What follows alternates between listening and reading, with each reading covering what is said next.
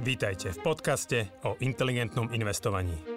Moje meno je Juraj Hrbatý a spolu s Radom Kasíkom a ďalšími kolegami rozoberáme témy, ktoré sú pre nás vášňou. Finančné vzdelávanie, šetrenie a investovanie sú oblasti, ktorými vo Finaxe žijeme každý deň. V tomto podcaste sme spojili naše vedomosti, aby sme vám pomohli žiť pokojnejší život vďaka dobrému finančnému zabezpečeniu. Stiahnite si do mobilu našu aplikáciu Finax a nezmeškáte nové podcasty, blogy či skvelé webináre. Dobrý deň, milí inteligentní investori, dobrý deň, milí diváci. Vítam vás pri ďalšom videu a podcaste spoločnosti Finax. Moje meno je Radoslav Kasík. Dnes sa budeme baviť o inteligentnej peňaženke, hlavne teda o jej použití a pokúsime sa aj zodpovedať nejaké otázky, ktoré sme od jej spustenia dostali. Čiže tieto témy budem rozoberať s Ďurom Hrbatým a s Jančím Tonkom. Ahojte páni. Ahojte. Dobrý deň. Dobre, tak môžeme na to prejsť. Asi na začiatok by som trošku vás poprosil v krátkosti predstaviť tú inteligentnú peňaženku, predsa len je to, síce ako mali sme už k tomu webinár, ale je to prvý podcast na túto tému. Tak skús, Ďuri, tak v skrátke povedať, že mm, čo je tá inteligentná peňaženka, a ako je zložená, aké sú nejaké parametre základné okay. a potom sa budeme baviť o tom, že o tom účele použitia, čo by sme odporúčali. V podstate dlho už uh, klienti po nás um, mali taký záujem o to, aby sme vytvorili nejaký taký produkt aj na krátkodobejšie investovanie. Bavíme sa teda, to znamená o nejakom investovaní do troch rokov. Znamená po nejakom relatívne dlhom vývoji možno 3 4 roka, kým sme hľadali nejaké optimálne zloženie. Pôvodne sme ako keby chceli spraviť nejaké také tzv. že multi-asset portfólio, to znamená portfólio, ktoré by bolo zložené z viacerých tried aktív, um, kde pôvodne sme mysleli, že budeme mať aj väčšie zloženie možno komodít a, realitných, uh, realitných investícií. Avšak nakoniec uh, po naozaj veľmi ako keby extenzívnom ako keby mm, skúmaní, hej, ako keby a ten taký ten research and development, ktorý ako keby sme za tým mali. Nakoniec uh, to teda vyšlo tak, že najlepšie portfólia aj možno ako keby, že z nejakého takého, či už nielen ako na základe nejakých backtestov, ale aj ako keby nejakého vývoja do budúcnosti nám vyšlo to, že um, 50% tohto, tohto produktu je teda zložené z dlhopisov, 40% z toho sú vládne dlhopisy a 10% sú protiinflačné dlhopisy. A 10% sú tam svetové akcie, kryté vlastne indexovým fondom MSCI World. To je jeden z najznámejších indexov, ktorý pokrýva 1600 najväčších a najúspešnejších firiem z celého sveta. 2% tvorí zlato. Žiaľ, vzhľadom proste na veľmi relatívne vysoké vý, výkyvy uh, tohto finančného aktíva, tiež je to teda index, indexový fond na zlato, alebo teda um, obchodovateľný podielový fond uh, na zlato má teda len 2% a zvyšok dneska, a hovorím dneska, tvorí hotovosť, pretože v budúcnosti plánujeme ako keby aj z tohto čas, pri tejto časti uh, vytvoriť ešte na to nejaký dodatočný alebo produkt, ktorý by vytváral nejaký dodatočný výnos. OK, či bavíme sa, že je to krátkodobý produkt, ako je to teda s daňami? Uh, možno som ešte keby nedopovedal, to znamená, že cieľime týmto produktom, aby bol uh, dosiahnutá 2 až 3% zisk ročne, kon, kon, konkrétne teda ako zhruba ako na 2,5%. Je tam vynimočne nízky poplatok, iba 0,5% vrátanie DPH. Kvôli tomu, že to je naozaj veľmi konzervatívny produkt, tak preto sme aj my teda si povedali, že budeme mať veľmi nižší poplatok, alebo výrazne nižší poplatok. No a samozrejme tým, že je to krátkodobý produkt, my sa snažíme cieliť uh, s týmto produktom aj na také, pobavíme sa ešte o tom, ale aj na keby, že tie kratšie cieľe, prípadne aj cieľe ako keby, že do roka, že keď si niekto chce napríklad odkladať na nejakú dovolenku a tak ďalej. Uh, tak vynára sa teda otázka s tým spojená, že ako sú teda, um, ako, ako máme ošetrené tie dane, hej, že preto, pretože naozaj tie dane alebo to oslobodenie od dane a ten využívanie toho ročného časového testu je jedna z vecí, ktoré Finax doteraz zdobila. Treba však povedať, že toto nie je jediný, uh, jediný ako keby daňový nástroj, ktorý ako keby máme v rukave. Tých uh, daňových nástrojov aj pri investíciách uh, je viac. Druhý taký zaujímavý daňový nástroj je oslobodenie, že prvých 500 eur uh, je teda výnos z prvých 500 eur oslobodených od dane. Možno Janči by k tomu keby vedel povedať viac nech len ja nehovorím.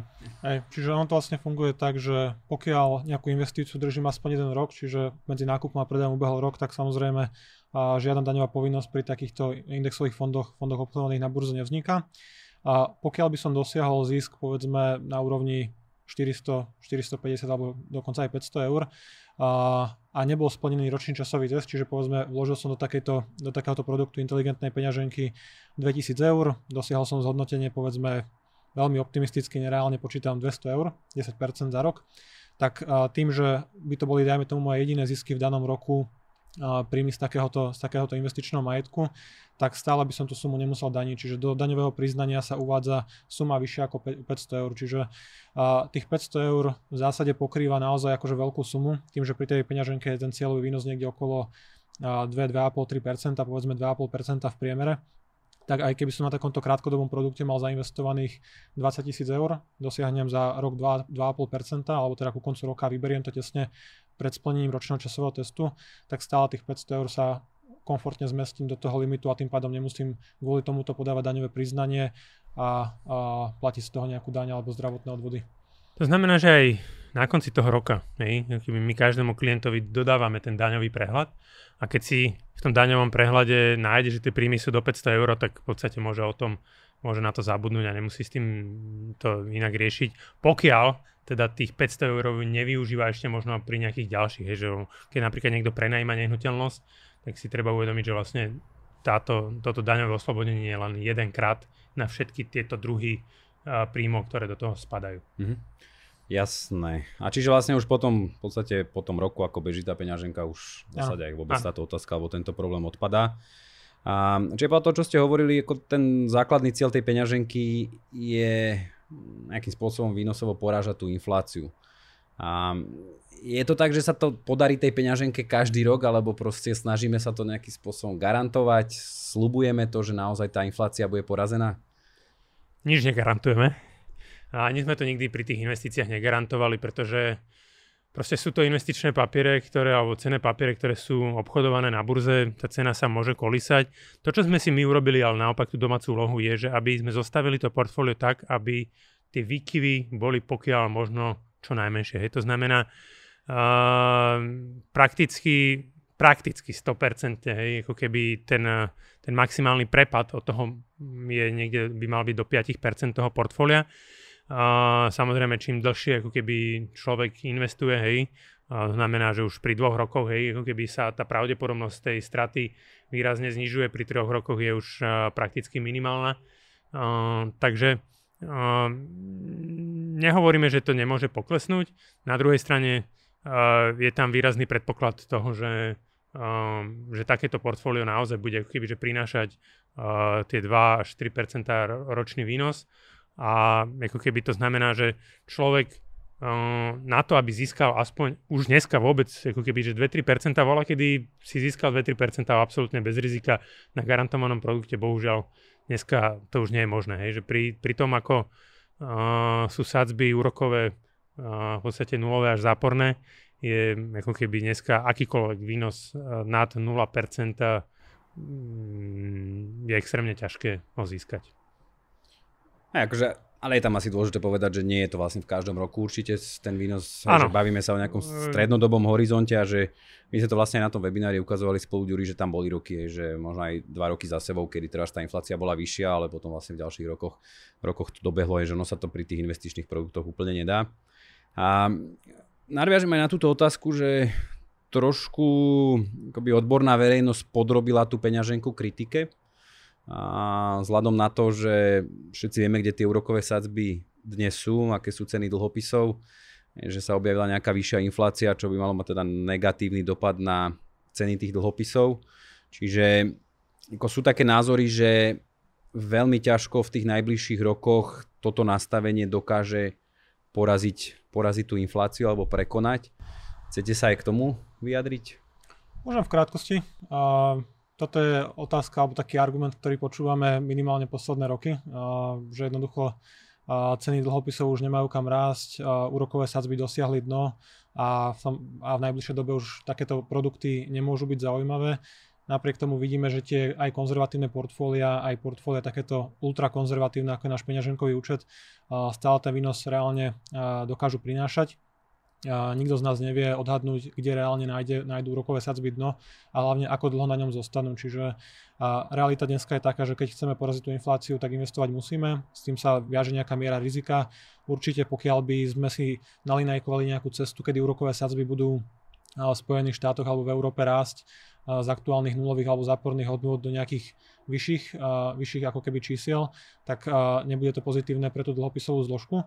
Ale ako aj povedal Ďuri, ten vývoj peňaženkového účtu ešte nie je ukončený a my plánujeme pracovať aj s tou hotovostnou zložkou, a predstaviť tam nejaký, nejaké zaujímavé korenie vlastne do toho portfólia a zlepšiť ešte ten profil. Čiže sme si vedomi toho, je to niečo, s čím bojuje celý svet. Žiaľ, bezpečné vládne dlhopisy dneska nejaký vysoký výnos nenesú, aj tam to úrokové riziko, ale preto sú tam aj tie ostatné zložky portfólia a pri nejakej vyššej inflácii určite akciová zložka zarobí viacej. Je tam predsa len tá pozícia v zlate, ktorá určite môže v takomto režime pomôcť, čiže nie je to garantované, môže určite byť obdobie, kedy to nezarobí na tú infláciu, ale na tom vlastne rozsiahlom modelovaní ten strednodobý predpoklad je, že by to tie 2-3% mohlo zarábať aj z dnešných úrovní. Áno. a, akože ja to asi tak možno zhrniem, že je to stále lepšie ako proste držať tie peniaze v banke a tam mať, tam mať istú, v banke istú máš reálnu stratu. V banke je garantovaná strata, že každé no. euro, ktoré nechám v banke, reálne viem, že keď s ním nič nespravím, nezainvestujem ho, a, tak áno, nominálny výnos, on to vyzerá, že mám 10 eur v banke, pozriem sa na účet do rok, 2, 3, stále tam mám 10 eur, ale reálna kúpna sila každým rokom ako keby stráca, čiže a, treba to brať tak, že um, ono to akože opatrný človek nenechá tie peniaze v banke alebo brať garantovanú stratu každý rok akože nepriateľné z nášho pohľadu a radšej podstúpiť nejakú mieru kolísania volatility tej investície, ale aspoň ochrániť tie peniaze pre nejaké budúce použitie. Nechcem sa dostať do situácie, kedy peniaze na účte za 10 rokov stratia tretinu hodnoty a zatiaľ čo dneska by som si za 10-15 tisíc eur kúpil auto, o 10-15 rokov to bude moped, čiže treba investovať. Aj. Jasné. No dobre, poďme sa pozrieť teda na to použitie. Ja teda začne možno tak zo širšia, teda aké peniaze uložiť do peňaženky. Tak zatiaľ tak všeobecne skúste, že čo sú to, že čo sú to za peniaze? Ja osobne, ako keby by som ukladal do peňaženky peniaze, ktoré budem potrebovať v priebehu najbližších dvoch, možno troch rokov. To znamená, už tie 3 roky sú také, by som povedal, veľmi hraničné, pretože pri tých troch rokoch to portfólio 30 na 70 a mám pocit, že ako keby je už ako keby že lepšie. Čiže ako keby, že skôr by som povedal, že naozaj je to viac do troch rokov a možno ako keby, že 2, 2,5 roka, ako keby, že to sú tie peniaze, ktoré ako keby by som do tej peňaženky ukladal. Uh, ja osobne napríklad uh, presne vnímam to, že nejaké prostriedky som teraz zarobil, ešte som z nich neplatil žiadnu daň. Budem tú daň platiť pravdepodobne až niekedy budúci rok v marci, možno keď si odložím daňové priznanie, možno ide o dosť veľa peňazí, tak v júni. Hej, tak akoby je to skoro, skoro rok, tak to budú ako keby určite tie peniaze, ktoré tam, ktoré tam uložím.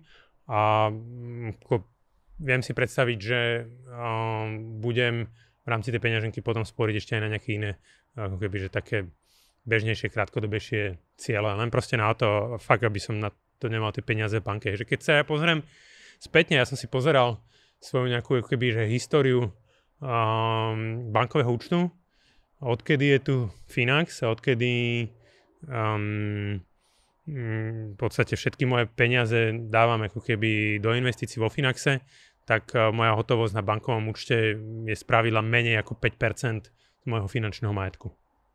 Hej, takže ako keby toto, toto sa budem snažiť dodržiavať. V prípade peňaženky pravdepodobne to percento ešte klesne, že dostanem sa niekde na nejaké 2% eh, finančného majetku budem držať v banke a všetko ostatné mám nejakým spôsobom zainvestované, že mi prináša nejaký výnos. To som, to som sa presne spýtať, že či znižíš to percento, keď si povedal tých 5%, však odpovedal si. A ja sa akože budem pýtať samozrejme na nejaké príklady, aby sme trošku tým ľuďom ozrejmili, že kedy to je vhodné, že kedy to už nedržať na tom účte a kedy to držať už napríklad v tej peňaženke, ale čo som ja aj zaregistroval vlastne to viac, viac ako mesiac, čo sme spustili tú peňaženku, tak často chodia otázky, na finančnú rezervu, že ľudia sa akoby zamieňajú a chcú do tej peňaženky dávať finančnú rezervu. Tak skúste toto povedať, že aký je rozdiel medzi finančnou rezervou a kde by mala byť a, a tou peňaženkou, alebo použitím tej peňaženky, alebo či sa to dá nejakým spôsobom aj skombinovať. Mhm. Ono, finančnú rezervu z nášho ponímania vnímame ako peniaze, ktoré pravdepodobne nebudú využité, čiže a pokiaľ som bežný zamestnanec, a mám perspektívu jednoducho, že o tú prácu neprídem, stále je rozumné mať odložené nejaké peniaze bokom pre nejaké nečakané výdavky, pokazané auto, spotrebiče alebo aj na využitie možno nejakých príležitostí, veľkých poklesov a podobne. A, tým, že tieto peniaze pravdepodobne nebudú u väčšiny našich klientov alebo investorov čerpané v blízkej dobe, tak my aj umožňujeme, alebo tie naše algoritmy sú nastavené tak, že je možné podstúpiť nejakú vyššiu mieru rizika. A to maximálne portfólio s maximálnym rizikom je 50 na 50, čiže 50% akciové zložky. A zatiaľ čo v peňaženke tá akciová zložka tvorí maximálne 10%, čiže je to diametrálne iné riziko. Samozrejme s tým súvisí aj výnos, čiže pokiaľ niekto má tú rezervu stabilnú, možno z nej čerpá raz za niekoľko mesiacov alebo raz, dvakrát do roka nejakú menšiu sumu, tak tie portfólia s vyšším podielom akcií dokážu dosiahnuť samozrejme vyššie zhodnotenie. Pozrel som sa zatiaľ na čísla, kým Ďuri hovoril, vlastne tak portfólio 50 na 50 za posledných 5 rokov dosahovalo čistý výnos 5,78% ročne. Čiže cirka dvojnásobok inflácie, zatiaľ čo pri peňaženke by to bolo niekde okolo tých 2,5-3%.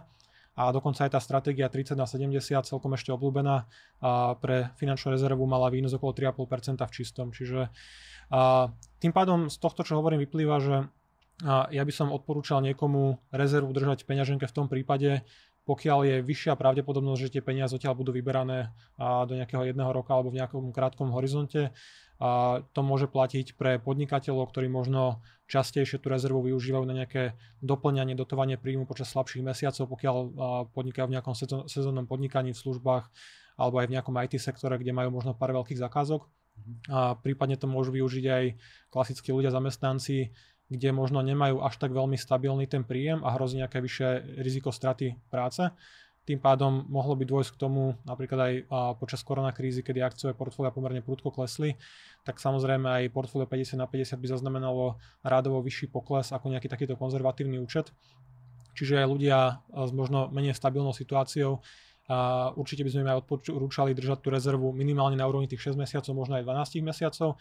A to sú práve peniaze, ktoré nemusia sedieť na účte. Predsa len nie je istota, že budú čerpané a na reálnu spotrebu a tým pádom ten výnos aspoň na úrovni inflácie je myslím akože veľmi rozumný cieľ, ktorý by sa mali snažiť dosiahnuť. Jasné. Ja by som na toto možno povedal jednu vec, že keď sa nad tým tak zamýšľam, že predstav si nejaký prípad nejakej takej rodiny, možno ako keby stredne, stredná trieda, hej, že ktorá vytvorila si nejaký finančný majetok, možno má banke 20 tisíc eur, hej, poviem to tak. Hej. A teraz my v podstate po nich chceme, aby z tých 20 tisíc eur si nechali na účte tisícku hej, a, a 19 tisíc investovali. Hej, možno, hej, plus minus, hej, dajme tomu, že ako keby, ale plus minus autobus je asi to, čo by sme po nich chceli, ako keby a pre rodinu, ktorá nikdy v živote predtým neinvestovala. Hej, že toto je, toto je tak psychologicky náročný krok, hej, že tuto veriť nejakému kasikovi, hrbatému a, a tonkovi, hej, že proste uh, urobiť to ako keby, že naozaj ísť ako keby do tej investície a ako keby zainvestovať, rozdeliť si to možno na nejaký, že, že túto dôchodok, tu nejaká finančná rezerva a tak ďalej. To je extrémne ťažké, že keď si toto nikdy nerobil, tak viem si predstaviť, že tí ľudia majú veľkú bariéru z toho Takže ja osobne by som ako keby, že nehovorím, že je to ideálne, ale nezatracoval by som tú peňaženku aj na nejakú ako keby finančnú rezervu, ak niekto nedokáže ešte uh, proste sa sa alebo není, väčšie riziko. Není, není v podstate stotožnený s tým, že túto Finaxu má dať 90-95% svojho možno finančného majetku Hej, alebo vôbec niekde ako keby na investícii, keď to není Finax, alebo niektorí proste, ja to chápem, že niektorí ľudia ešte aj košičkujú aj, alebo ako keby aj medzi firmami, tak ako keby, že je to veľmi mentálne ťažké, takže ja by som to nezatracoval a pokiaľ ako keby by mala byť toto cesta, že tá peňaženka, že chce niekto radšej ísť troška ešte tú konzervatívnejšiu cestou na začiatku, hej, že kým si možno ten návyk a tak ako keby, že mysel sa možno pretransformuje, tak ako keby, že ak toto má byť cesta, tak vždycky je to lepšie ako držať to banke. Ja som povedal, že ľahké investovanie je vstupnou bránou k tvrdému investovaniu. určite, to... určite lepšie investovať konzervatívne a zarábať tie 2-3% ako podstúpiť riziko presne, že uh, nikdy som sa neotužoval skočiť do studenej vody, čiže z peňazí, ktoré som mal roky na bankovom účte a bal som sa rizika, uh, pokiaľ si vyberiem u nás finančnú rezervu s tým maximálnym rizikom 50 na 50 a zrazu sa pozriem a priebežný pokles je tam niekde na úrovni 10, 12, 15%, čo sa môže stať pri tých veľkých trhových výkyvoch, tak uh, nie je optimálna stratégia vtedy spanikáriť, povedať si, že investície sú hlúposť, je to veľké riziko, spravil som chybu, vybrať, zobrať tú stratu. A radšej začať pomaly, prežiť možno nejakú jednu korekciu, dve, objavujú sa pravidelne a keď už mám dôveru v to fungovanie trhov, viem, že tie poklesy sú vždy dočasné a je len otázkou času, kedy tie portfólia sa vrátia naspäť, vidím to na tej peňaženke do, do nejakej menšej miery, tak postupne tie peniaze sa dajú preklápať aj do tých povedzme dynamickejších rizikových investícií s nejakým vyšší, vyšším očakávaným výnosom. OK, takže vlastne asi také 2-3 alebo 2-3 použitia ste už uviedli, čiže ja to vnímam tak, že môže to byť tá rezerva, pokiaľ chce akoby človek ešte možno nejaký medzičlánok medzi tým bankovým produktom a trošku dynamickejšou rezervou. Niekde tá váha akcií môže byť 30 do, od 30 do 50 a odporúčali ste to pre podnikateľov. Tam tiež vnímam akoby dva príklady. Čiže treba nejaké šetrenie na tie budúce dane alebo odloženie na, na tie dane a rovnako pre podnikateľov, ktorí nemajú to podnikanie úplne také isté alebo naopak že, že je trošku ten, ten, ten biznis rizikovejší, alebo naopak majú pár väčších zákazok, čiže majú také nárazové príjmy, tak skúste ešte uviesť ďalšie príklady, pre ktoré je tá peňaženka vhodná taký jeden z tých hlavných, uh, alebo veľmi častá otázka, ktorú dostávame aj do podcastu Finax radí, alebo celkovo, čo nás kontaktujú klienti, je, uh, kde uložiť peniaze, ktoré potrebujem o nejaké 2-3 roky využiť na vyplatenie nehnuteľnosti. A veľa ľudí dneska, keď chce bývať vo vlastnom, tak uh, musí pristúpiť na to, že nehnuteľnosti novostavby sa kupujú z papiera. Čiže skoladované nehnuteľnosti už jednoducho nie sú moc dostupné. Tá situácia na realitnom trhu dneska je taká pomerne napätá. Čiže keď dneska prídem za developerom a zložím nejakú zálohu, štandardne niekde okolo 15, 20, 25%, a tie peniaze mám ako keby blokované, developer si ich nechá, s tým, že po dokončení stavby, po kolaudácii potrebujem vyplatiť tú zvyšnú čiastku. A mnoho ľudí vypláca to vlastné bývanie z nejakých našetrených peniazí z úspor, čiže ja keby, že viem, že teraz som si rezervoval nehnuteľnosť za cirka o nejakých 3,5, reálne až 4 roky, počítam s vyplatením tej druhej časti kúpnej ceny, či už je to nejakých 60 alebo 80 tak a predsa len tie peniaze nemusia sedieť na účte, je to pomerne veľký balík peniazy, nehovoríme o tisíc eurách, hovoríme o časokrát desiatkách, niekedy až vyš, ako v nižších stovkách tisícoch eur.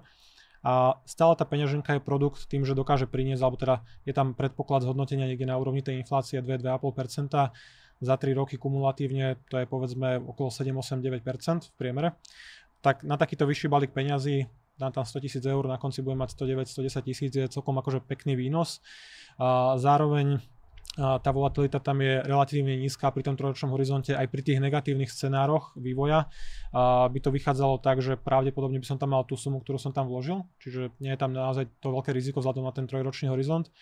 A, a dneska je zároveň aj riziko v tom, že tak ako rastú ceny hotových nehnuteľností, tak pomerne prudko rastú aj ceny materiálov stavebné, stavebné drevo, železo, izolácie, polystyren, všetky tieto materiály stúpli reálne za posledných pol roka, od začiatku roka o nejaké desiatky, niektoré až stovky percent. A je tu určité riziko, že tá cena, ktorú mám rezervovanú, alebo to, čo vidím na tej zmluve o budúcej kupnej zmluve, nemusí byť konečná a developer si väčšinou nejakou inflačnou doložkou vyhradzuje právo navýšiť tú konečnú cenu, pokiaľ výrazne stúpnú náklady nad nejaký cenový index.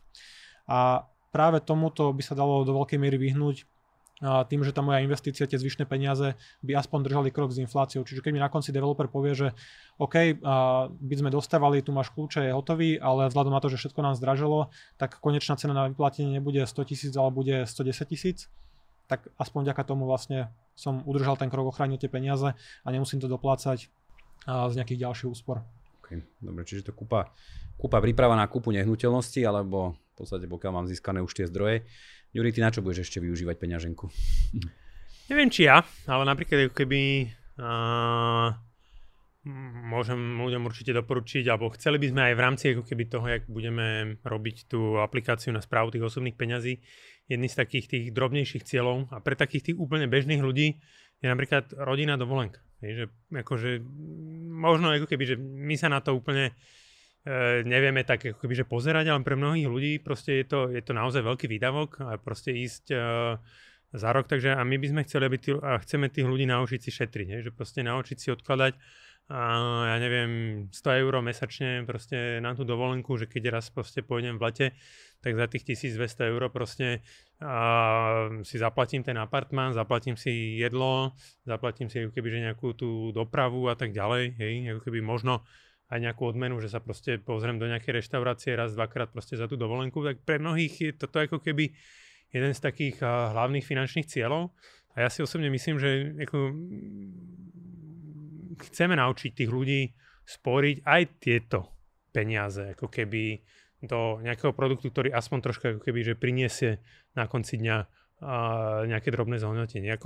Ono sa to možno zdá, hej, že pri tých 1200 eurách, keď som to tak povedal, že, a tým, že ešte to tam budem vkladať po stovke, tak akože v konečnom dôsledku a bavíme sa, že to skončí možno niekde na nejakom 1%, že čo, 12 eur, hej, že, ale a už keď, ten, keď si tento finančný návyk vytvorím, hej, a jednak ako keby, že v budúcnosti si to zautomatizujem, že keď už budem mať väčšie peniaze, a ako keby, tak ako keby treba už, už tieto, tieto veci už budem mať tak zautomatizované, že ani ma nenapadne, hej, že proste že by nejaká, nejaké keby väčšie peniaze, ktoré raz budem mať, uh, mi ostanú, neostanú v banke, ale zároveň proste je to vec, ktorú keď budem robiť každý rok a budem to robiť nielen na dovolenke, možno aj na nejakých vianočných nákupoch, možno aj keby na ako keby drobných uh, veciach, ktoré keby ma v rámci toho roka čakajú, tak ako keby to je babka k babce.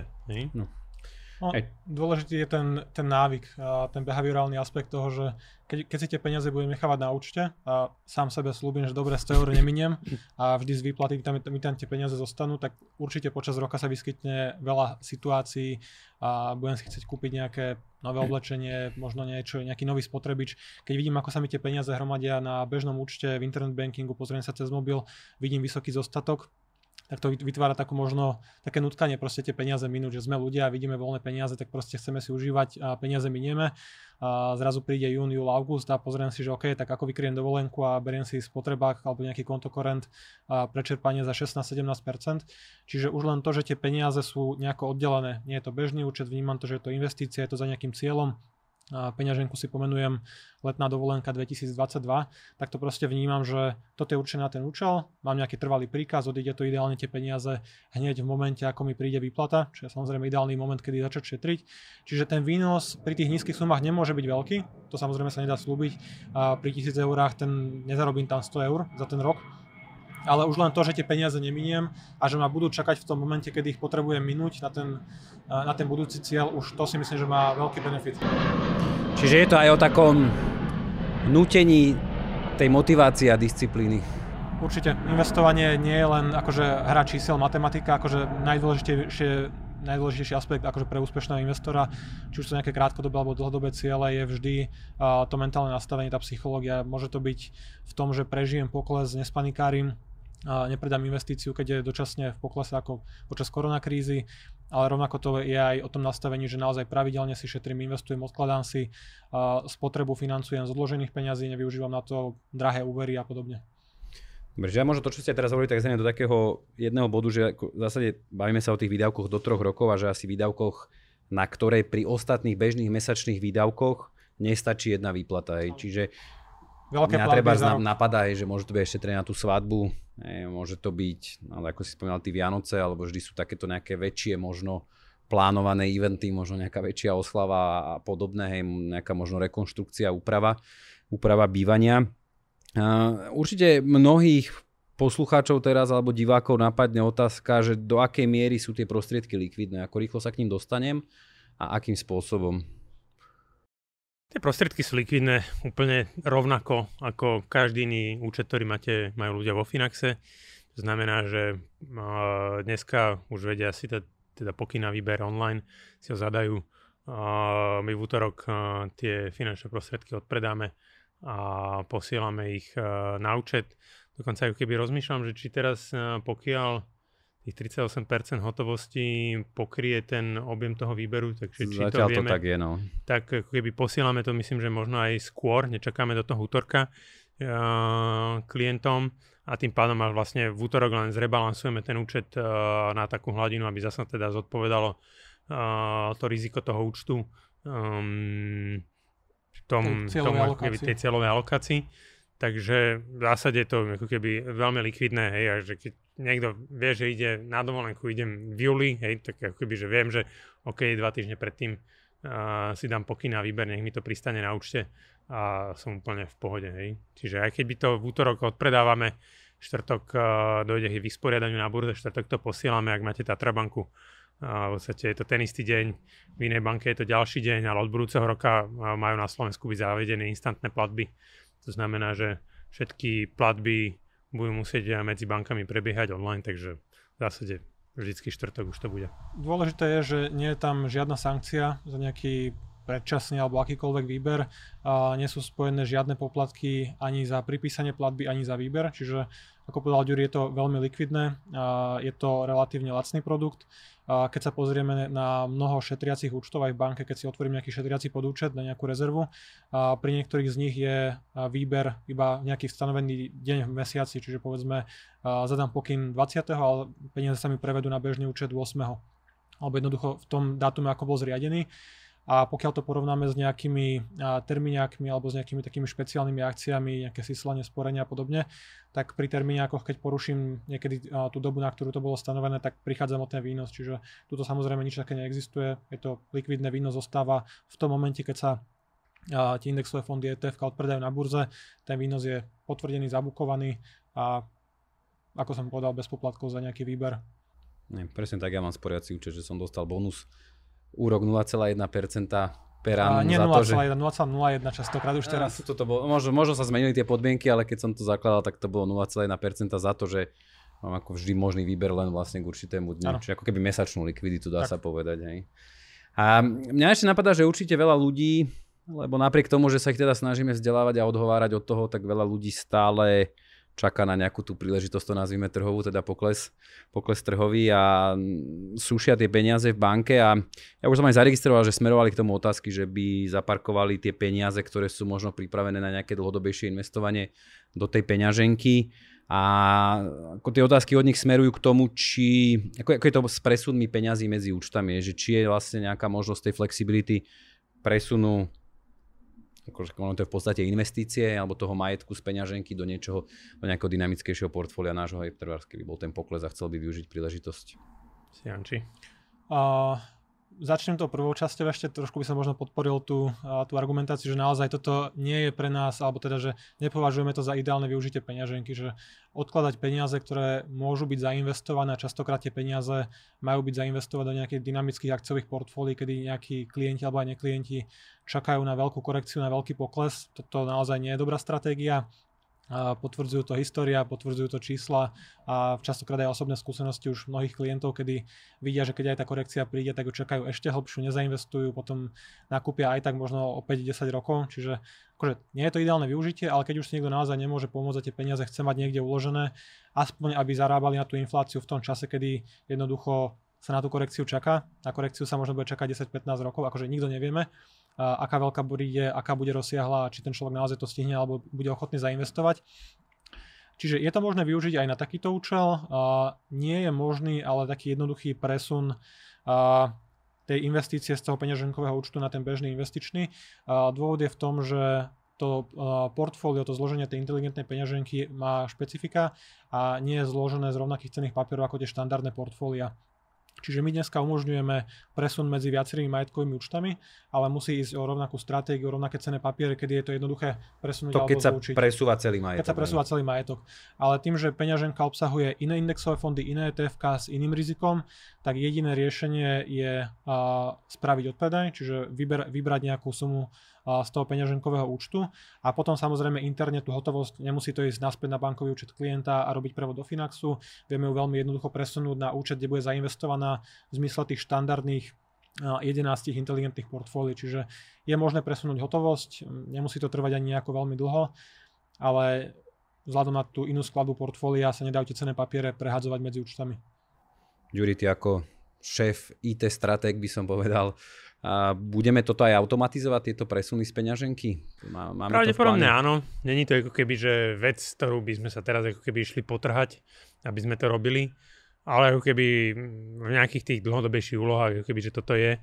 Avšak uh, stále tým, že nechce, nie je to vec, ktorú chceme forsírovať, tak jak to napríklad bolo pri tých výberoch, hej, že tiež nám chvíľku trvalo, kým sme nejakým spôsobom uh, zautomatizovali tie výbery online, tak myslím si, že ako keby aj v tomto nemôže, nemôže zákazník čakať, že budeme úplne veľmi promptní, ale príde nejaká doba, kedy si už povieme, že už nás, aj nás to možno vnútorne otravuje, aby sme furt to ako keby tým ľuďom menili, nastavovali, takže uh, potom to nejakým spôsobom spravíme aj my, zonlinujeme alebo teda zautomatizujeme ten, tieto možnosti. Hej, ja to akože tak dovysvetlím vlastne to, čo tu odznelo, že to je vlastne niečo podobné ako tá zmena stratégie, že je raz ročne. Čiže ono to je aj pre dobro klienta, aby zbytočne to neprehadzoval, nepreskakoval. Čiže je to akoby trošku proti tej našej filozofii. Ešte vás niečo napadá, kde by sa tá peňaženka dala využiť? Počkáme, kým preletí lietadlo. Ste pri letisku.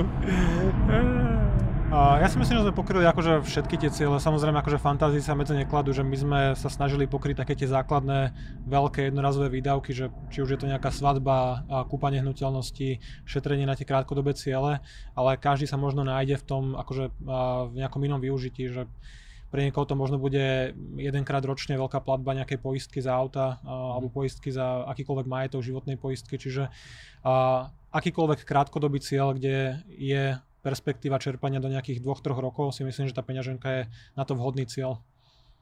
Ja ešte možno vnímam, že ma tak napadá, že ako, lebo ja tak vidím vo svojom okolí pomerne dosť často, že veľa ľudí drží už dlhý čas akože väčší obnos peňazí, ale to je jedno, akože vždy závisí od príjmu, že môže to byť 5 tisíc, môže to byť 50 tisíc eur, aj viac. A na tých účtoch bankových s tým, že ako ten argument je, že oni rozumejú všetkému, že inflácia, mali by investovať, aj popri tom treba zinvestujú pravidelne, ale že ja možno budem tie peniaze potrebovať. A akože mnoho z nich, čo už ich sledujem, je to treba z 10 rokov, čo rozprávajú, že možno ich budem potrebovať v blízkej dobe, že možno budem kúpať nehnuteľnosť, možno niečo opravovať a tak ďalej. Čiže ja tak vnímam, že presne pre nich je to úplne vhodné, že aspoň čas tam dám, že je to stále lepšie ako držať v tej banke. E, ako nakoniec, hej, že tiež nebudeme asi radi, alebo nechceme, aby tí ľudia potom sušili tých 10 rokov na tej peňaženke, ale že môže to byť naozaj taký nástroj, čo sme sa tu aj bavili, takého otvárania očí najlepšia je tá pozitívna skúsenosť, že keď som držal tie peniaze dlhé roky v banke, poviem si, že OK, tak časť skúsim alokovať do takejto inteligentnej peňaženky.